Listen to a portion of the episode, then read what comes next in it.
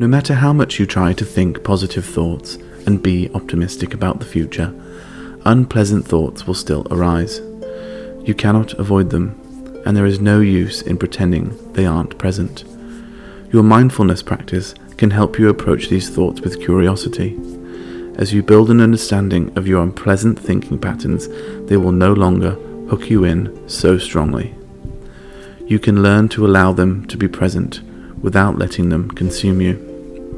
This exercise is a practice in letting thoughts go so that you are better able to do it when negative thoughts arise. Close the eyes and tune in to the points of contact in the body. Feel yourself grounded and stable as you sit. Breathe deeply, feeling the body supported by the chair or cushion. Pay attention to the experience in your mind. Notice any thoughts as they arise and try to identify any emotions that go with them. Pay special attention to negative thoughts and note what you are feeling or thinking.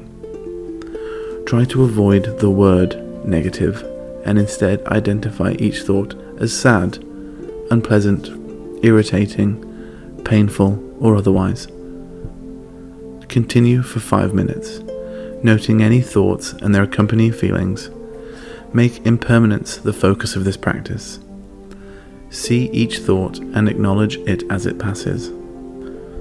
Continue to note what you're thinking about and how it feels using noting phrases like coming, going, or arising, passing, if you choose.